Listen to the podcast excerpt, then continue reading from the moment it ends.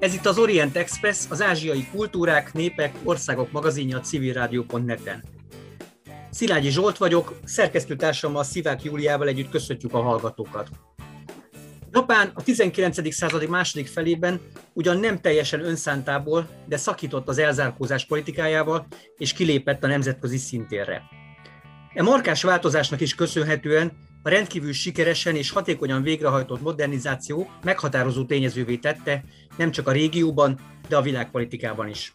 A második világháború lezárása után a romjaiból újjáépített ország az 1970-es évekre ismét a nemzetközi gazdaság aktív szereplőjévé vált, és az utóbbi években ázsiai vezetőszerepe elveszett ugyan, de a japán modernizáció és gazdasági élénkítés mintái a mai napig példaértékűek. Nyugati és ázsiai versenytársak sok mindent sikeresen lestek el ezekből a mintákból, de korán sem jelenthető ki az, hogy mi nyugatiak már pontosan értjük, mit és miért csinálnak a japánok. Minek köszönhető ez a hatékonyság? Vannak-e speciális, csak Japánra, a japánokra jellemző minták a kommunikációban, a társas kapcsolatokban, legyen szó a munkahelyről, vagy a magánélet különböző tereiről? Tudjuk-e dekódolni azokat a jelzéseket, amik a sajátos japán kulturális hagyományban gyökereznek? Egyáltalán tanulható-e ez a képesség, vagy minden igyekezetünk ellenére inkább sejteni tudjuk csak, hogy mit, miért mond vagy tesz a japán beszélgető partnerünk. Ezekre és hasonló kérdésekre keressük a választ mai beszélgetésünk során, melyben vendégünk dr. Székács Anna, a Budapesti Gazdasági Egyetem Keleti Üzleti Akadémiai Központ oktatója, nyugalmazott főiskolai tanár. Az Orient Express adásainak elkészültét a Magyar Nemzeti Bank támogatja. Felhívjuk hallgatóink figyelmét, hogy az Orient Express adásai nem csak a civilrádió.net-en hallgathatók, hanem podcastként az interneten is, az expressorient.blog.hu oldalon, a YouTube csatornánkon, továbbá a különféle podcast alkalmazásokban. A pandémia következő hullámára való tekintettel ismét interneten vagyunk kénytelenek felvenni az adást, ezért az esetleges gyengébb hangminőségért elnézésüket kérjük. Kedves Anna, köszönjük, hogy elfogadta a meghívásunkat. Köszönöm ön, a meghívást. Ön évek óta tanít magyar, nyugati, de mindenképpen a Japántól eltérő kultúrából érkező hallgatókat japán nyelvre. Adódik a kérdés, mennyire nehéz tanítani a japán nyelvet? Azt hiszem, hogy mint minden Japánnal kapcsolatos dologban itt is egy erős kettősség figyelhető meg. Természetesen tanítható a japán nyelv, a japán kultúra és minden, ami Japánra vonatkozik, de hogy milyen szinten tudjuk ezt elsajátítani, hogy mennyire tudjuk a gondolkodásmódjukat magunkévá tenni, hát ez erősen kérdőjeles.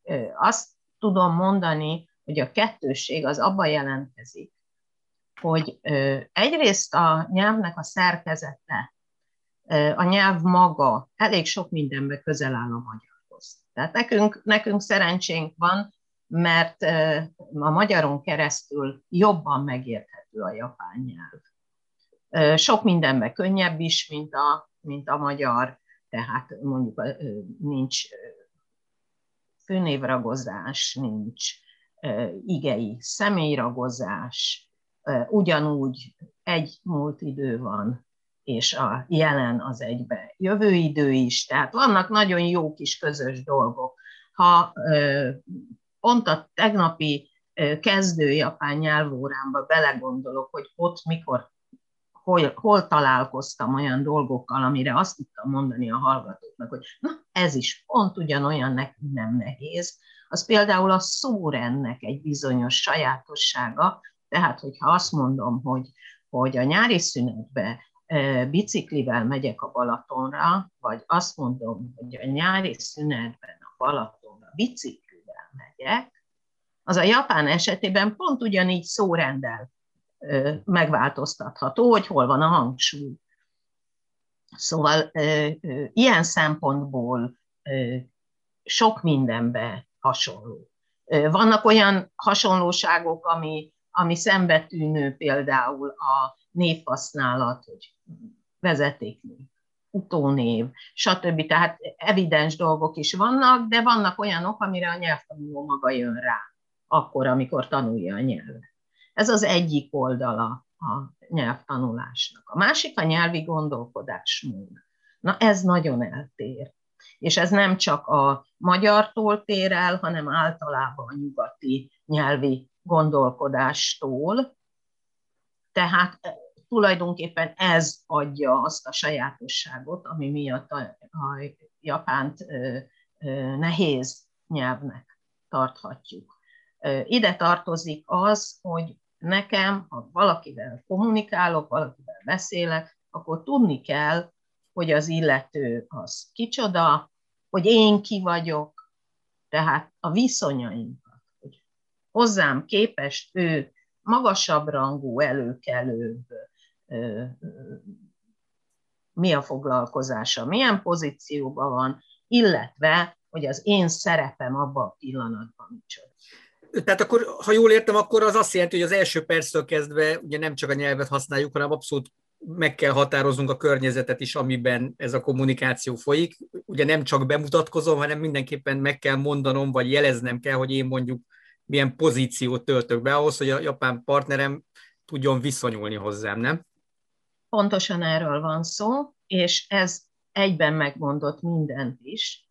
Tehát, hogy a első pillanattól kezdve úgy kell tanítanom a nyelvet, hogy a hallgatót megtanítom arra, hogy milyen szituációba, kihez, hogyan kell, milyen stílusba beszélnie, mert különben óriási hibát vét.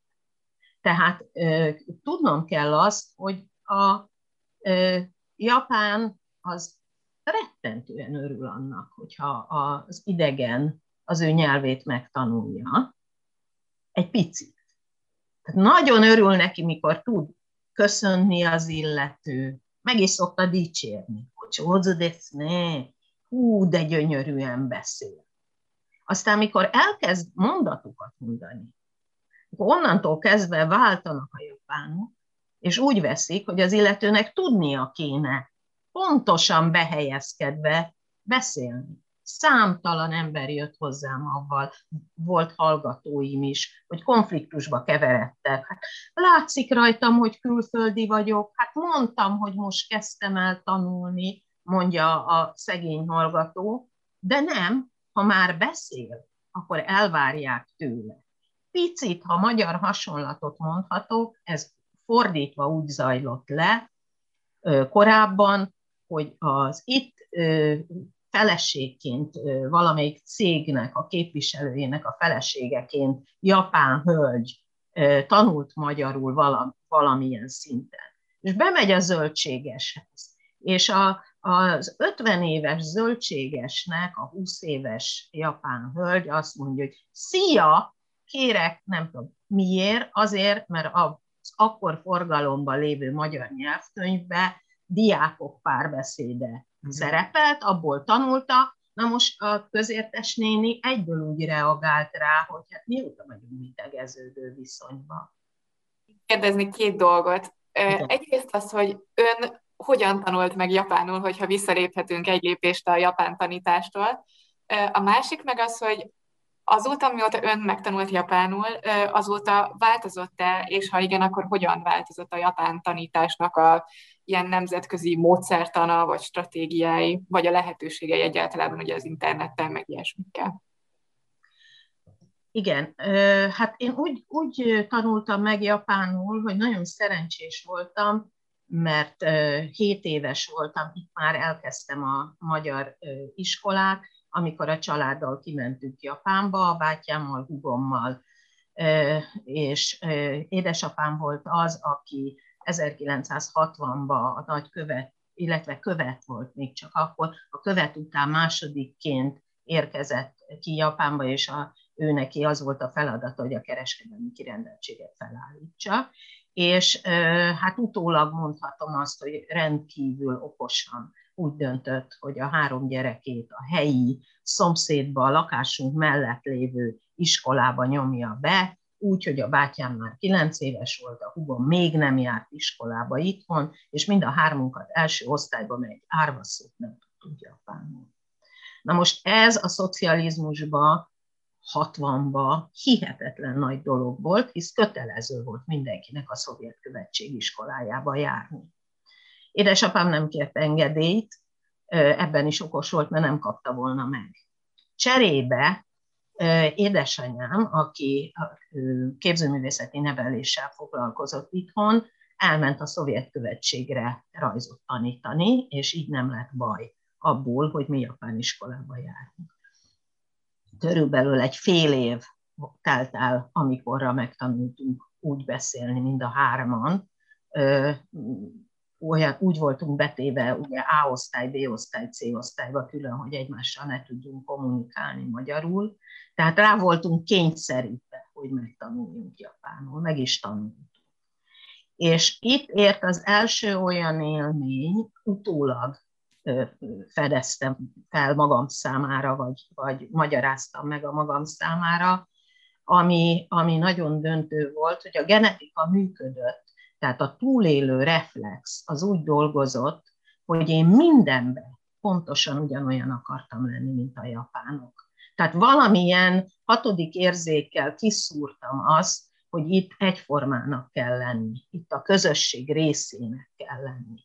Na most, amit megtapasztaltam gyerekkoromban az általános iskolába, az most ö, elég rendesen visszaköszön a saját unokáimnál, akik koreai iskolába járnak, de az egyenruhától kezdve a, a himnuszig, amit az iskola himnuszig, amit meg kell tanulniuk, ugyanúgy zajlik minden, vagy hasonlóan. Na most, hogy én megtanultam japánul, és öt év múlva, amikor hazajöttünk, én nagyon szépen beszéltem japánul, mint egy gyerek. Hát pont úgy beszéltem, mint egy 12 éves gyerek tud beszélni, ami nem a felnőttek beszéde volt. Itthon, amikor hazajöttünk, egyáltalán nem volt lehetőség japán nyelvet tanulni, legalábbis nekünk a hugommal nem. A bátyám az, az, az akkor éppen még itt lévő Hani Kiyoko, aki az eltének volt a lektora, ő vele tudott tanulni egy kicsit, Szóval nála nem maradt abban. Nálam abban maradt, és gimnázium után, tehát már érettségi után kezdődött újra, egy totális véletlen folytán, mert Nösetelbe voltam Svájcba egyetemen, francia nyelvet tanulni, és a második napon megszólított egy japán, hogy magyarázza már, el neki, hogy hogy kell a, a telefont használni a telefonfülkébe, és én rákérdeztem, hogy te japán vagy? Természetesen japánul, mire hát rögtön elájult, és összegyűjtötte nekem a nősetelben lévő összes japánt, aki fél éven keresztül totális továbbképzésben részesítettek. Úgyhogy mire visszajöttem, és mire az eltén én magyar-francia szakos lettem, és tanultam a japánt, addigra én már rendesen tudtam, felnőttesen is japánul, ami egy nagyon fontos dolog, mert ugye itt arról beszélünk, hogy különböző nyelvi szintek és nyelvi csoportok vannak. A másik, ami, ami nagyon fontos volt nekem, hogy én gyakorlatilag 73-ba kerültem be az eltére, és 74-től már én nekem kellett tanítani a titen, mert a tanárom azt mondta, hogy te tudsz japánul, akkor te fogsz tanítani Major Gyula helyett, aki megbetegedett, majd később meg is halt, ö, ö, japán tanítani. Na most hiába tudtam én japánul, meg hiába tanultam francia nyelvből módszertant, nem tudtam, hogy kell japán tanítani, és annak idején nagyon volt könyvünk. Ami mostanra hihetetlenül megváltozott, hogy ugye a, főleg már a 80-as évek végétől, de a 90-es évek után kezdődően tankönyvekhez jutottunk, a Japán Alapítvány segített, végül 2007-től kezdődött a tankönyvírás, az igazi, amiből most tanulnak a hallgatóink, ez a Dekiru nevezetű tankönyv, ami azért nagyon-nagyon fontos, mert japánok és magyarok írták együtt, tehát a közös kultúra ütköztetés volt az egyik fő szempont, És az, amiről az elején beszéltem, hogy a nyelvi és gondolkodásmódbeli dolgokat bele kell tenni a nyelvkönyvbe, és rögtön a legelejétől, tehát az első leckétől olyan nyelvet tanítsunk, ami használható.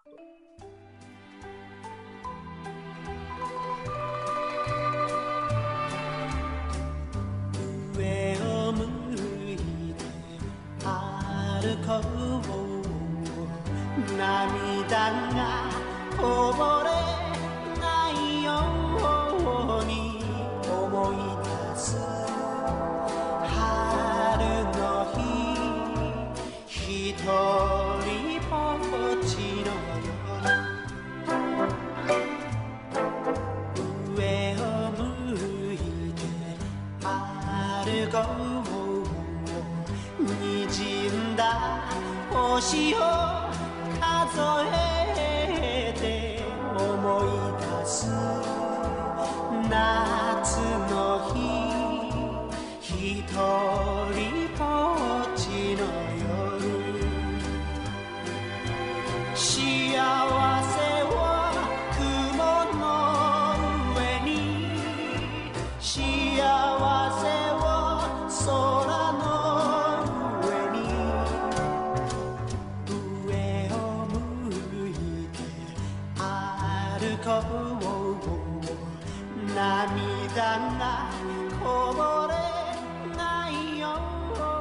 Ez itt továbbra is az Orient Express, mai vendégünk Székács Anna, akivel Japánról, a japán nyelvről, a japánokkal történő kommunikációról beszélgetünk.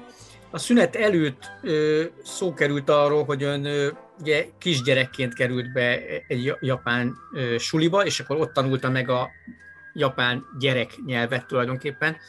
Azt, azt gondolom, hogy nagyon nagy jelentőséget bír, amit, amit ezzel kapcsolatban mondott, hogy ugye nem mindegy, hogy milyen életkorban és milyen életkorhoz kapcsolódó nyelvi készletet tanul meg az ember, de ez a fajta kommunikációs stratégia, amit a japánokkal szemben alkalmaznunk kell, ez gondolom hát folyamatosan épül, tehát igazából akkor tud az ember nagyon jó, ha gyerekként kezdi, és aztán minden, minden korosztályhoz megtanulja azt, amit, amit abban a azon a szinten mondjuk így alkalmazni kell, hogy ez jól sejtem, nagyjából így van ez?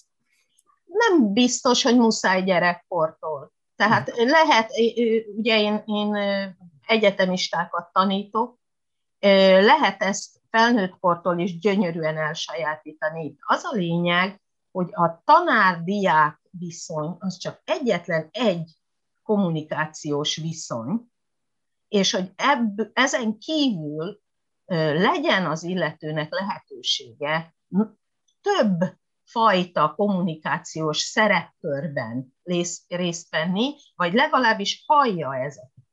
Tehát ezért szoktuk nagyon ösztönözni a hallgatókat, hogy menjenek, nem is mindig kell ösztönözni, mert maguktól is szeretnének, hogy menjenek ki Japánba, hogy vegyenek részt ösztöndíjas képzésen, gyakorlatra menjenek ki, mert minél több helyzetben fordul meg, annál jobban megismeri azt a kommunikációt, amiben neki részt kell vennie, de esetleg még saját maga soha nem volt abba a pozícióba.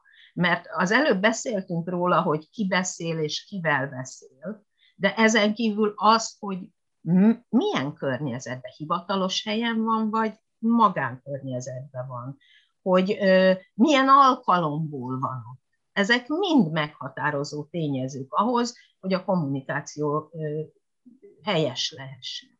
És amiben a japán kommunikáció olyan meredeken különbözik a többitől, az, az elsősorban a harmóniára törekvés. Tehát ugye tudjuk, hogy Japán szigetország, tudjuk, hogy zsúfoltan éltek, viszonylag kevés az élőhely ott, tehát nagyon-nagyon meg kellett tanulniuk úgy egymás mellett élni, hogy ne gyalogoljanak bele egymás terébe, és, és ne, ne okozzanak konfliktust egymásnak. Most az egész nyelvi kommunikáció ebből következik, hogy lehetőleg a másik van ne tapossak bele, ne okozzak neki arcvesztést. Tehát ne, ne, ne történhessen meg valami olyan, ahol ő szégyenbe marad, ahol, ahol ő negatívan kerül ki. Most például e, effektív kommunikációra mi következik ebből? Az, hogy nem mondanak nemet. Most képzeljék el, hogy ez, ez milyen, micsoda ö, helyzet, hogy, hogy valaki nem mond nemet. A, erre vannak stratégiák. Például tagadva kérdezek.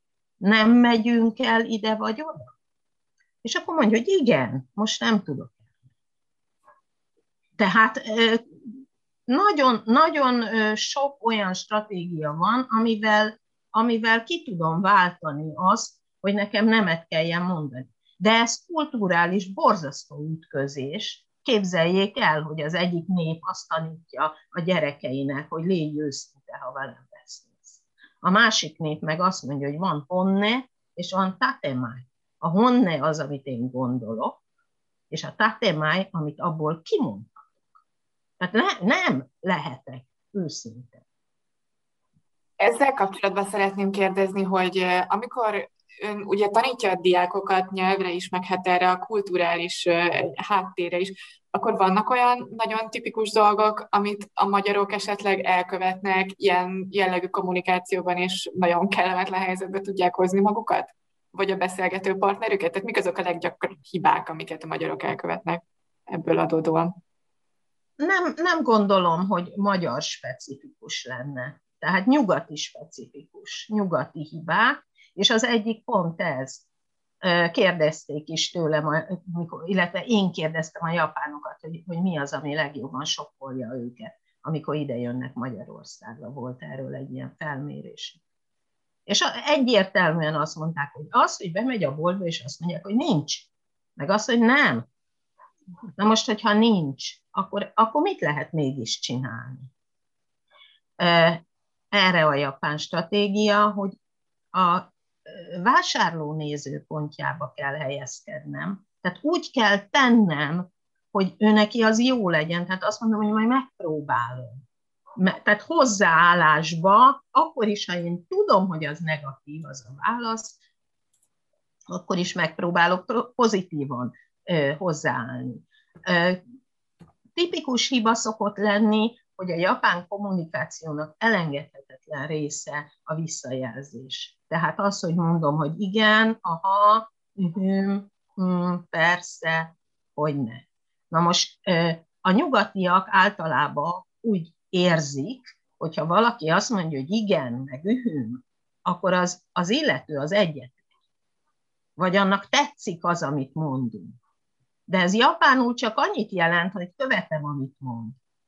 És az ellenkezője is igaz. Tehát, hogyha valaki ö, nem jelzi ezt folyamatosan, hogy aha, igen, akkor a japán újra kezdi a mondani. Volt ilyen hallgatóm, akit mi helyeztünk el ráadásul, tehát a, a mi egyetemi tanácsunkra került ahhoz a japán céghez, és jött panaszkodni kétségbe esetten, hogy, hogy hát nem, nem komplett az ő főnöke. Hát nem.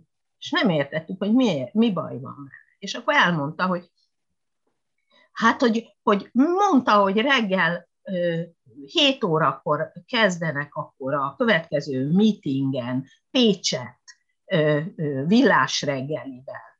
És mondja, hogy, hogy én magyaráztam neki, hogy hát nem, nem tud lejutni se Pécs, Pécsre annyi idő alatt, hát ez, ez nem lehet. És kérdeztem, hogy és hogy magyarázta? És akkor mondta, hogy hát mondta, hogy nem, és rázta a fejét. Mondom, csillagom, ugye az a baj, hogy most már negyedszer mondta el a főnök ugyanazt. Honnan tudja a tanárnő? Hát mondom, ha, ha, ha rázza a fejét, az azt jelenti, hogy nem értette, amit mondott a főnök. Tehát, hogy ennek van egy stratégiája, hogy hogyan lehet ellenmondani. Úgy kell csinálni, hogy először meghallgatom. Utána összefoglalom, hogy mit mondott, hogy lássa, hogy értem. És utána azt mondom, hogy de. És akkor mondhatom, hogy mi az érve. De ha én állandóan leállítom őt, mert én már tudom, hogy ez nem lehetséges, akkor ő azt fogja hinni, hogy én ezt nem értem, és kezdje elő. Úgyhogy ö, ö, vannak nagyon tipikus nyugati hibák, amit az ember elkövet, azért, mert az a kultúra és az a, az a szokásrendszer, amiben mi szocializálódtunk, az annyira más. Szeretném kérdezni, hogy, hogy a japánok vették az adást, vagy észreveszik azt, hogy, hogy mi nem nagyon értjük őket, vagy sok helyzetben nem nagyon értjük őket, és hogy, hogy próbálnak aztán úgy kommunikálni, hogy, hogy ezek a szegény, idézőjelben szegény nyugatiak megértsék, hogy tulajdonképpen miről van szó, vagy inkább elvárják, ha már valaki olyan áll velük szemben, aki, aki tud japánul, elvárják, hogy értse is, amit mondanak. Hát ez nagyon izgalmas kérdés, és csak úgy tudok rá válaszolni, hogy ez emberfüggő. Az esetek többségében nem jönnek rá, hisz ők a saját kommunikációs rendszerükbe vannak bezárva, és a fő érdekesség ott van, és ezért nem csak a japán nyelv tanulókra és a japán nyelven tudókra vonatkozik, hogy ők angolul is így kommunikálnak. Tehát ők angolul is mondják, hogy yes, yes, yes, yes, yes, és nem azt jelenti, hogy igen, hanem azt, hogy vettem, vettem, vettem. Tehát ö, nem fogják, az esetek többségében nem veszik észre, hogy itt ö, félreértésről van szó, ö, és ez, ez ö, egészen odájulni, hogy nem veszik észre, hogy ez is egy olyan példa, ami saját hallgatókkal esett meg, akit a követségre közvetítettünk ki, és, és a követségen dolgozott hosszú évekkel ezelőtt, és az a követségi munkatárs jelentkezett nálam, aki ott akarta felvenni, hogy valami történt, mert a, mert a leányzónak nem megy az angol. Na most én tudtam, hogy ez nonsens, mert a, mert a leányzó az annyira tökéletesen beszélt angolul, tudtam, hogy nem, hanem valami más hiba van, és kértem tőle, ha, ja, és mondta, hogy ki akarnák rúgni, akkor most a lány csak szól nekem, mert hogy én ajánlottam. És mondtam, hogy kérek két hetet várjon, kiderítem, hogy mi a gond. És hogy rövidre fogjam, a gond az volt, hogy nem jegyzetelt a leányzó. Tehát átadott minden üzenetet pontosan, ahogy kellett, de a főnök szerette volna, hogyha látja, hogy írja azt a lány, amit ő mond. Mert ez formailag, kommunikáció szempontjából így korrekt. A lány nekem mondta, hogy de hát ő mindent megjegyzett. Hát olyan, ez egy nagyon jó kaliberű lányzó. Ő mindent megjegyzett, és mindent, és, és hát láthatta a főnök, hogy minden megtörténik, amit kér. Tehát ö, ilyen típusú hibák is tudnak adódni. Ah.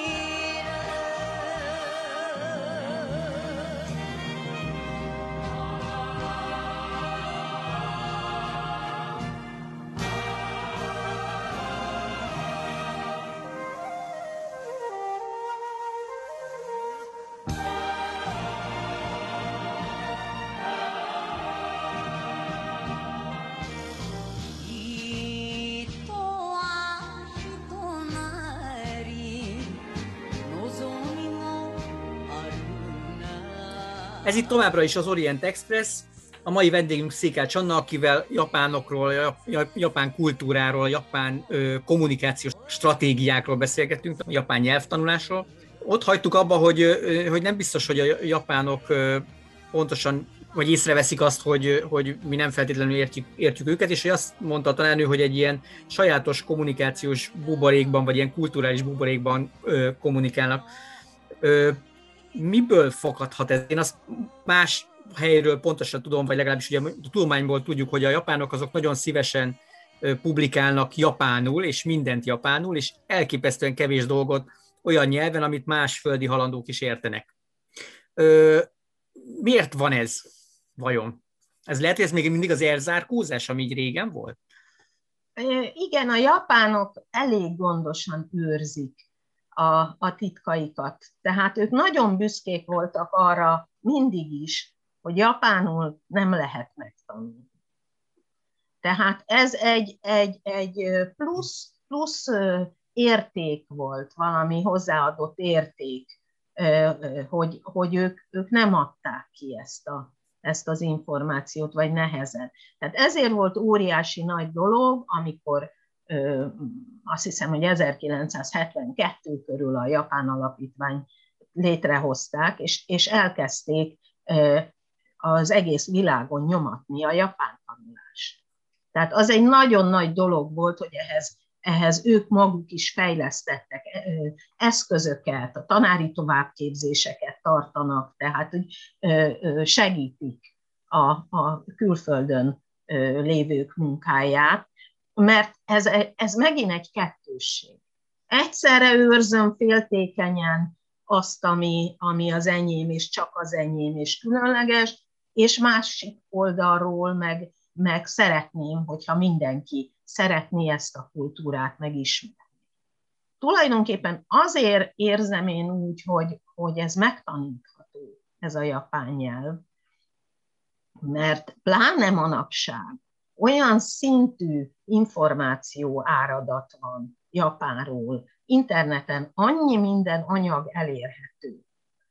Múlt héten volt a Japán Alapítványnak egy, egy ingyenes filmfesztiválja, különböző japán filmeket vetítettek, és volt hangalámondás, meg felirat, meg minden. És volt egy-két olyan film, ami valóban bemutatja, hogy Japán mi mindenben változott, mi mindenben nem tud változni.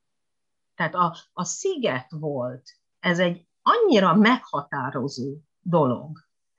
Volt egy dokumentumfilm a Gotó, tehát a Gotó nevű szigeten élő Toraszánról, egy apukáról, akinek gyerekei, majd unokái születtek, egy kicsi sziget Nyugat-Japánban, és végignézhettük, hogy hogy dolgoztatja a gyerekeit, hogy, hogy hogy nem engedi el őket, aztán mégis elengedi őket, hogy térnek vissza, hogy a családi ipart folytassák, hogy micsoda felfedező készség van benne. Tehát egy olyan tanulmány, elég ezt a filmet megnézni, és már megértjük, hogy miért van az, hogy így kommunikál. És ugyanakkor muszáj tükröt tartani saját magunk elé is. Mert ugye miért van az, hogy én, én ennyi idős koromra Japánban nevelkedve, még mindig visszaszívom a levegőt, amikor mellettem tüsszent egy japán, és mondanám, hogy egészségére, de tudom, hogy nem szabad mondani. Mert Japánban nem illik, mert a nyomorult, hogyha én bocsánatot kérek, akkor, vagy hogyha én egészségére kívánom, akkor ő bocsánatot fog kérni. Vagy ja Istenem, ő, ő, ő most valami illetlen dolgot cselekedett. De én arra voltam szocializálva, hogyha mellettem tüsszent valaki, akkor még ismeretlennek is azt mondom, hogy, hogy kedves egészségére. Tehát, hogy ez a fajta, abban nőttem fel, hogy nézz a szemembe, abban nőttem fel, hogy légy őszinte, az asztalnál ne beszélj. Tehát megvan, minnyájunknak megvan az a, az a jó csomó szabály, amiben gyerekként felnevelkedett, és és, és ezek a szabályok nem egyeznek meg nálunk, és náluk, mert más a, a, az életmód. Tehát erről van szó, és ezt kell valahogy érzékenyítve közelíteni. Közben, hogy így beszélgettünk a, a neveltetésről, meg a, a felnövésről, eszembe jutott az, hogy Magyarországon, meg egyáltalán a nyugati kultúrában annyira integráns része az ember felnövésének a kamaszkori lázadás. Létezik ilyen Japánban? Ha igen, akkor ez hogyan jelenik meg? Úgy gondolom, hogy lázadás mindig létezik mindenhol.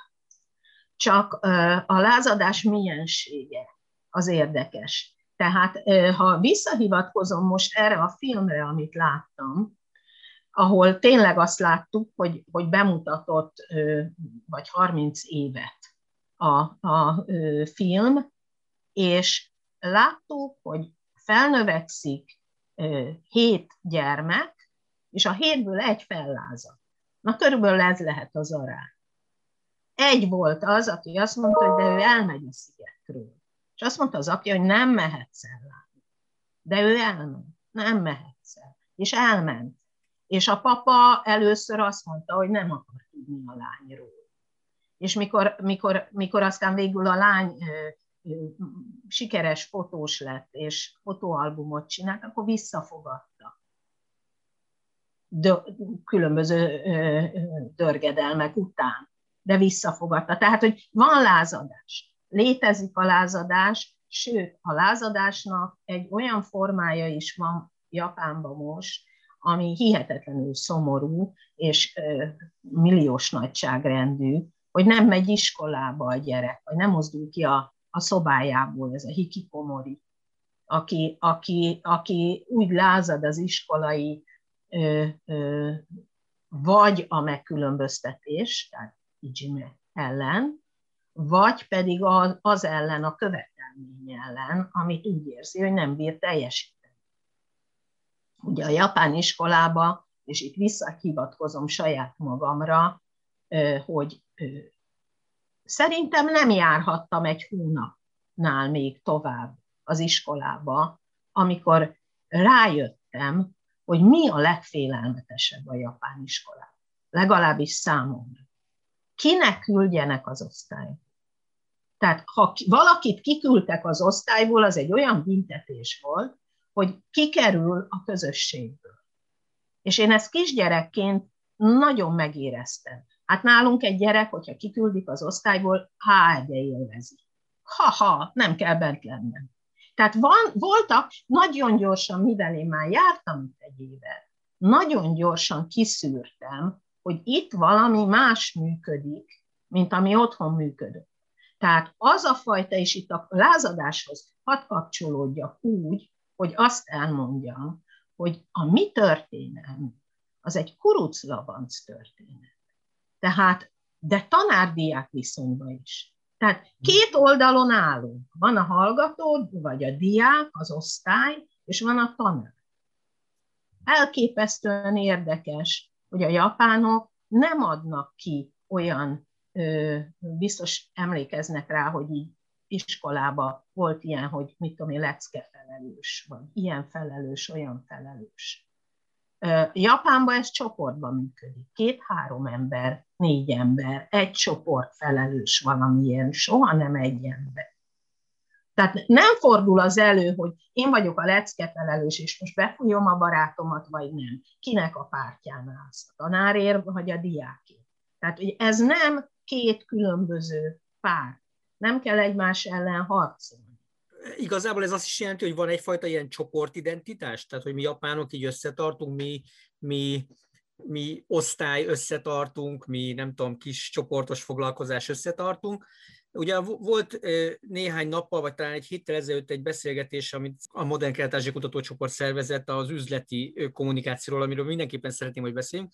Ott azt mondta a tanárnő, hogy ugye első perctől kezdve az suliban elkezdik ezeket a gyerekeket ide-oda rakosgatni évfolyamonként, hogy ne egy közösségben éljék az életüket, hogy nincs itt valami kis ellenmondás, vagy lehet, hogy persze, hogy nincsen, mert hogy minden közösséghez tartoznia kell tudni, hogy tulajdonképpen erről van szó.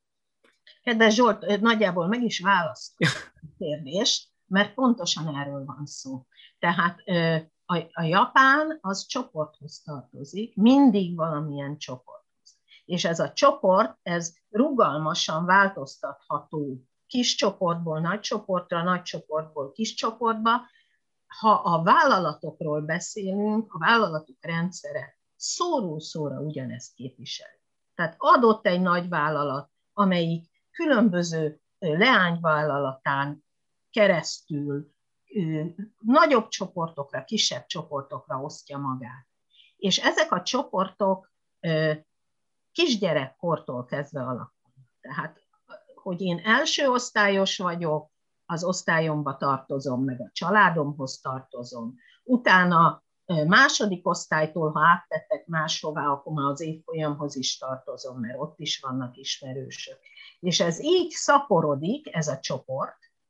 Ha bekerültem a munkahelyemre, akkor én végigjárom először a részlegeket, mert minden megtanulok, mert ez, ez a vállalati koncepció, és akkor már mindegyikhez tartoztam egy kicsit, és amikor például az az ellentét, hogy egy vállalaton belül két részleg ugyanarra a termékre specializálódik, vagy hasonlóra, és egymással konkurencia, akkor ők ellentétben vannak egymással. De ha a külső másik vállalatnak a konkurenseivel van dolgunk, akkor ők összefognak, és egyként állnak szembe a másikkal. És ugyanez vonatkozik arra, hogy Japán és külföld. Tehát elég megnézni a koreai-kínai vitákat, és abban a pillanatban azt látjuk, hogy egy, egy tömör egységről van szó. De mindig csoport. Tehát én ezt szeretném hangsúlyozni, hogy a legkisebb egység az vagy a család, vagy egy kis csoport, de mindig csoport, és nem, nem az egyén. És ha beszélhetünk arról, mert most nagyon a tudósok is ezen vitáznak, hogy miben változik Japán, és mennyire változik meg ez az egész, akkor ha valamelyben változást látok én igazán, mélyen, ez a csoport egyén kapcsolat. Tehát, hogy olyan szinten a globalizációval, olyan szinten bejött nyugatról az, hogy az egyén érvényesül, és az egyén, mint olyan, hogy a nagy családok, amit ebbe a filmbe is láttam, a, a hét gyerekes nagy családok, ahol generációk élnek együtt, ez megszűnt, atomizálódott. Tehát, hogy minden az elszigeteltség felé mutat, tehát itt van repedés. Én a többibe, például a kommunikációban még messze nem érzem. Egész egyszerűen azért nem érzem, hogy, hogy akkora változás lenne, mert igen, a fiatal gyerekek azok másképp kommunikálnak, direktebben kommunikálnak, már csak a telefonok miatt is, mert egy telefonon nem lehet hosszú üzenetet adni, már pedig a japán nyelv olyan, hogy minél hosszasabban mondom, annál udvariasabb, minél direktebben és rövidebben, annál udvariatlanabb. Tehát ez, ez valamilyen direkt kommunikációt eredményez, de ha arra gondolok, hogy a ja, például a Magyarországon lévő japán vállalatoknak a vezetői milyen átlag életkorral rendelkeznek, akkor azt fogom észrevenni, hogy ezek még mind a hagyományos kommunikáció nevelkedett emberek. Tehát még szó nincs róla.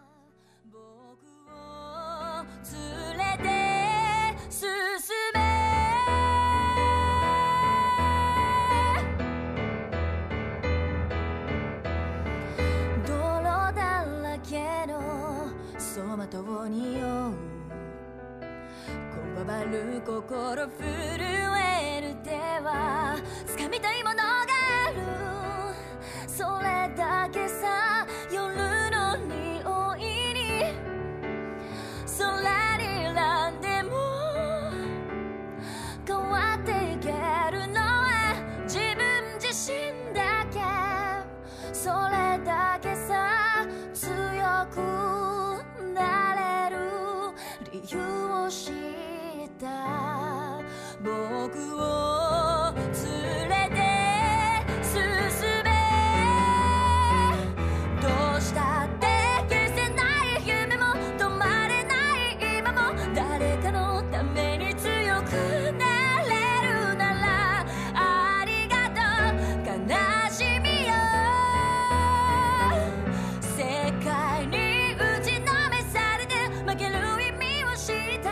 itt továbbra is az Orient Express, mai vendégünk Székács Anna, akivel a japánokról, a japánok kommunikációs szokásairól, egyáltalán japán kultúráról beszélgetünk. Szó került már a szünet előtt a, a globalizáció hatásáról, és ezt mindenképpen meg szerettük volna kérdezni, hogy, hogy ez a változás, ez hogy hat a japánokra. Én ezt annyival egészíteném ki, hogy, hogy itt Magyarországon is tapasztaltuk az elmúlt 30-40 évben, hogy ilyen divat hullámok jönnek a Japánból, vagy Japánnal kapcsolatban. Ugye az, elősz, az első ilyesmi volt talán a japán harcművészetek, akkor mindenki elkezdett karatézni és Japánnal foglalkozni. A 90-es években talán a, a manga, aztán később a, a japán popzene, hogy a globalizáció is ilyen hullámokban hat Japánra, ahogy Japánból ezek a kulturális minták jönnek kifelé, vagy pedig azért ez, ez nem ennyire egyértelmű dolog? Nagyon, nagyon nehéz erre egész pontosan válaszolni, de a gyökerek azok a, a Meiji nyitásra vezethetők vissza. Mhm. Tehát ugye akárhogy is nézzük, Japán egy elzárt kultúra volt, illetve mindig az volt jellemző rájuk, hogy a külső hatásokra új saját kultúrát hoztak létre valamiből. És a Meiji nyitás volt az, amikor először egyrészt a világ megtudta, hogy Japán mit tud, tehát az első hullám a, a ukiyo-e festészettől kezdve, a japonizmust elindító hullám, és a japánoknak a nyugatról beáramló hullám, tehát az a rengeteg tanulnivaló, amit ők, ők tanultak, és feldolgoztak, a nyugatit magukévá tették. Volt, amiben sikeresen, volt, amiben kevésbé sikeresen, és én csináltam annak idején kérdőíveket a hallgatóknak 80-as évek elejétől, hogy ki milyen motivációval tanul Japánt. Tehát, hogy mi, mi lehetett az, ami, ami, ami miatt japánul tanulnak, és arra jöttem rá, hogy a, a 60-as évek vége, 70-es évek eleje az, az első japán kulturális hullám akkor akármennyire is úgy tűnik, hogy, hogy hát mi, mi volt akkor még. Mindenki látta a, a, a, a Kurosawa filmeket, uh-huh. gondol, vissza kell gondolni arra az időszakra. Minden évben jelent meg az Európa kiadónál új japán regény, fordítás, novellák jelentek meg a nagyvilágban. Tehát, hogy kultúra volt az, ami, ami bejött, a klasszikus japán kultúra. És akkor jön az, amit mondott Zsolt, hogy 80-as évek jött a különböző a judo, kendo, karate, stb. Tehát a, ez a fajta japán kultúra, és volt még egy meghatározó. Nem tudom, hogy ki emlékszik rá, de a James Clavelnek a Shogun című filmje. Akkor még csak egy tévécsatorna volt, ez volt azt hiszem 86 vagy valami ilyesmi. Mhm. Egy tévécsatorna volt, és az utcán nem volt egy lélek sem, mikor ment a Shogun. És emlékszem, hogy ballaktam fel a Szemlőhegy úton ö, hazafelé, és láttam a buszmegállóba kis kilenc éves kölköket, és Hajime, mit tudom én, Anjin-san, mondták a magukét, amit ott tanultak abból a filmből. Tehát ez volt egy, egy, egy hullám. A 90-es évek az, az inkább a gazdaság. Tehát, hogy mi, mitől van ez a gazdasági csoda? Uh-huh. Tehát meg, meg kéne tudni, meg kéne tanulni Japán. Uh-huh. És aztán utána az ezredfordulóra jött ez a manga Hisz uh-huh. gondoljunk bele, hogy mikor ment a, a Kalán néni című rajzfilm, meg a többiek, nem tudtuk, hogy ez Japán. Uh-huh. Nem, nem lehetett tudni, mert francia ö, ö, zenével és francia alámondással jött be hozzá. Tehát ö, ö, így megváltozott. Na most ö, a 2000-es évektől, illetve pontosabban 2010 körültől körülbelül indította el Japán ezt a, ezt a ö, puha erő című hullámot, hogy ő maga promotálta a japán kultúrát. Itt Magyarországon is nyílt kiállítás a mangáról, az első animációs filmekről, stb. stb. Tehát, tehát a japánok maguk is nagyon azon voltak, a gasztronómia, hogy, hogy, hogy ebben, amikor a gazdaság gyengült, akkor avval egy időben gyakorlatilag a kulturális hullámnak ez a szakasz elindult, és valóban. Megkérdezzük a hallgatóinkat, hogy kik miért tanulnak japánul, leszámítva azt a részét, hogy nagyon sokan rájöttek, hogy ma Magyarországon és Európában akkor versenyképesek, hogyha a nyugati nyelvek mellett egy ázsiai nyelvet is megtanulnak.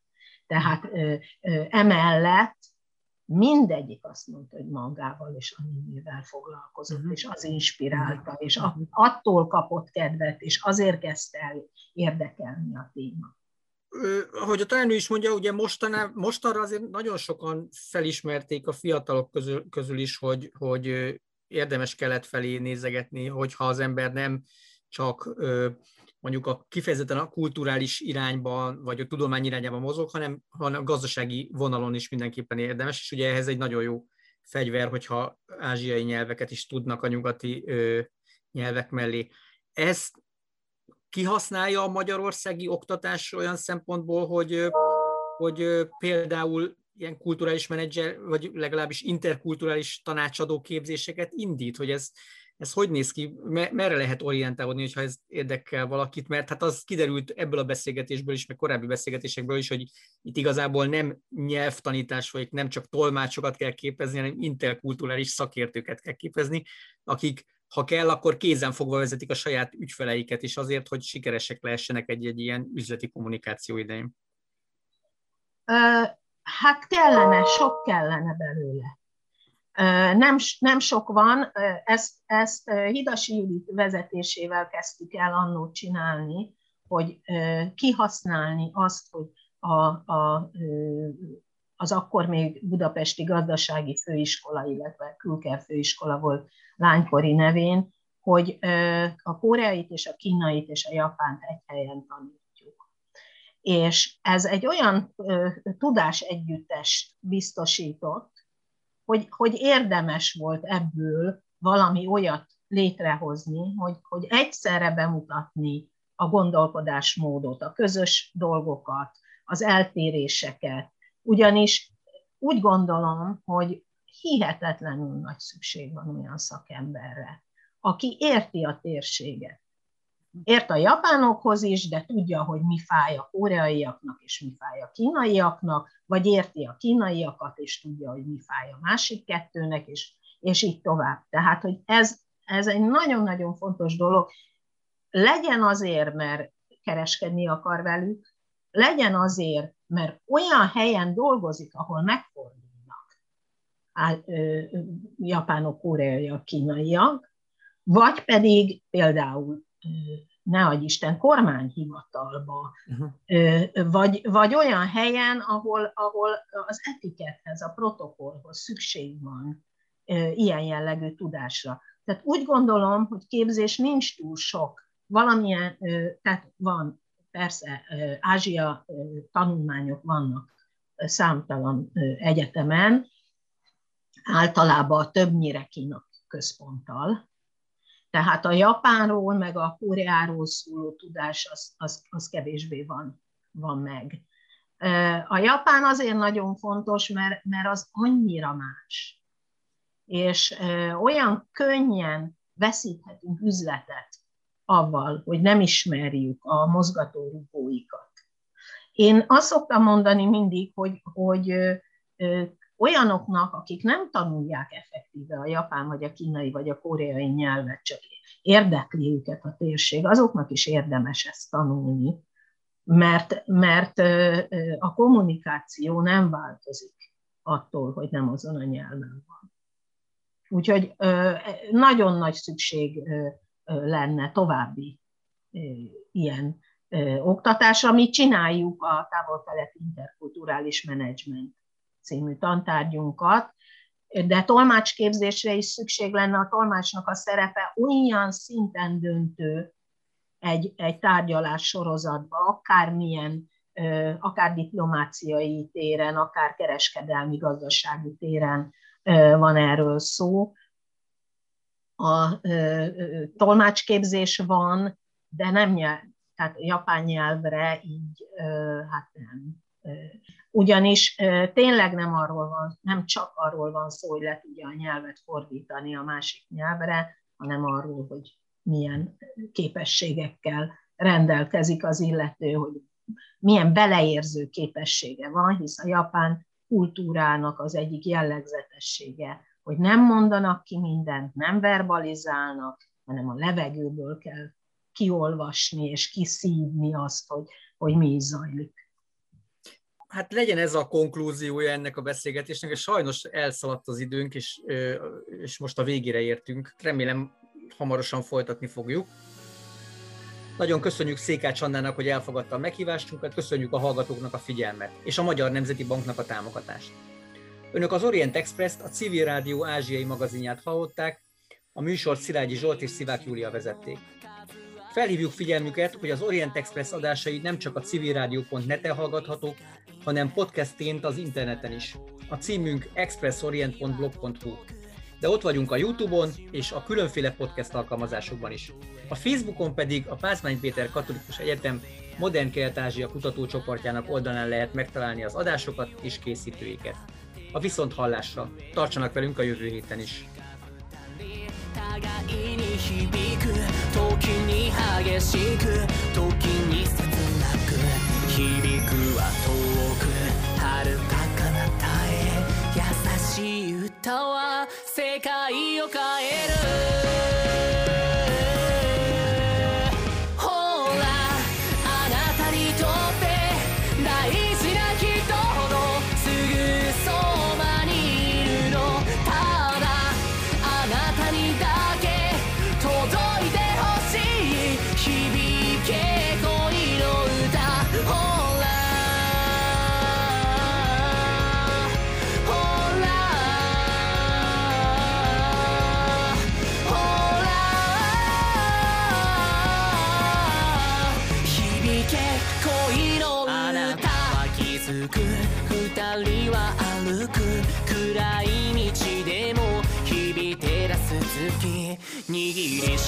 しめた手離すことなく思いは強く永遠誓う永遠のうちきっと僕は言う思い変わらず同じ言葉をそれでも足りず涙に変わり喜びになり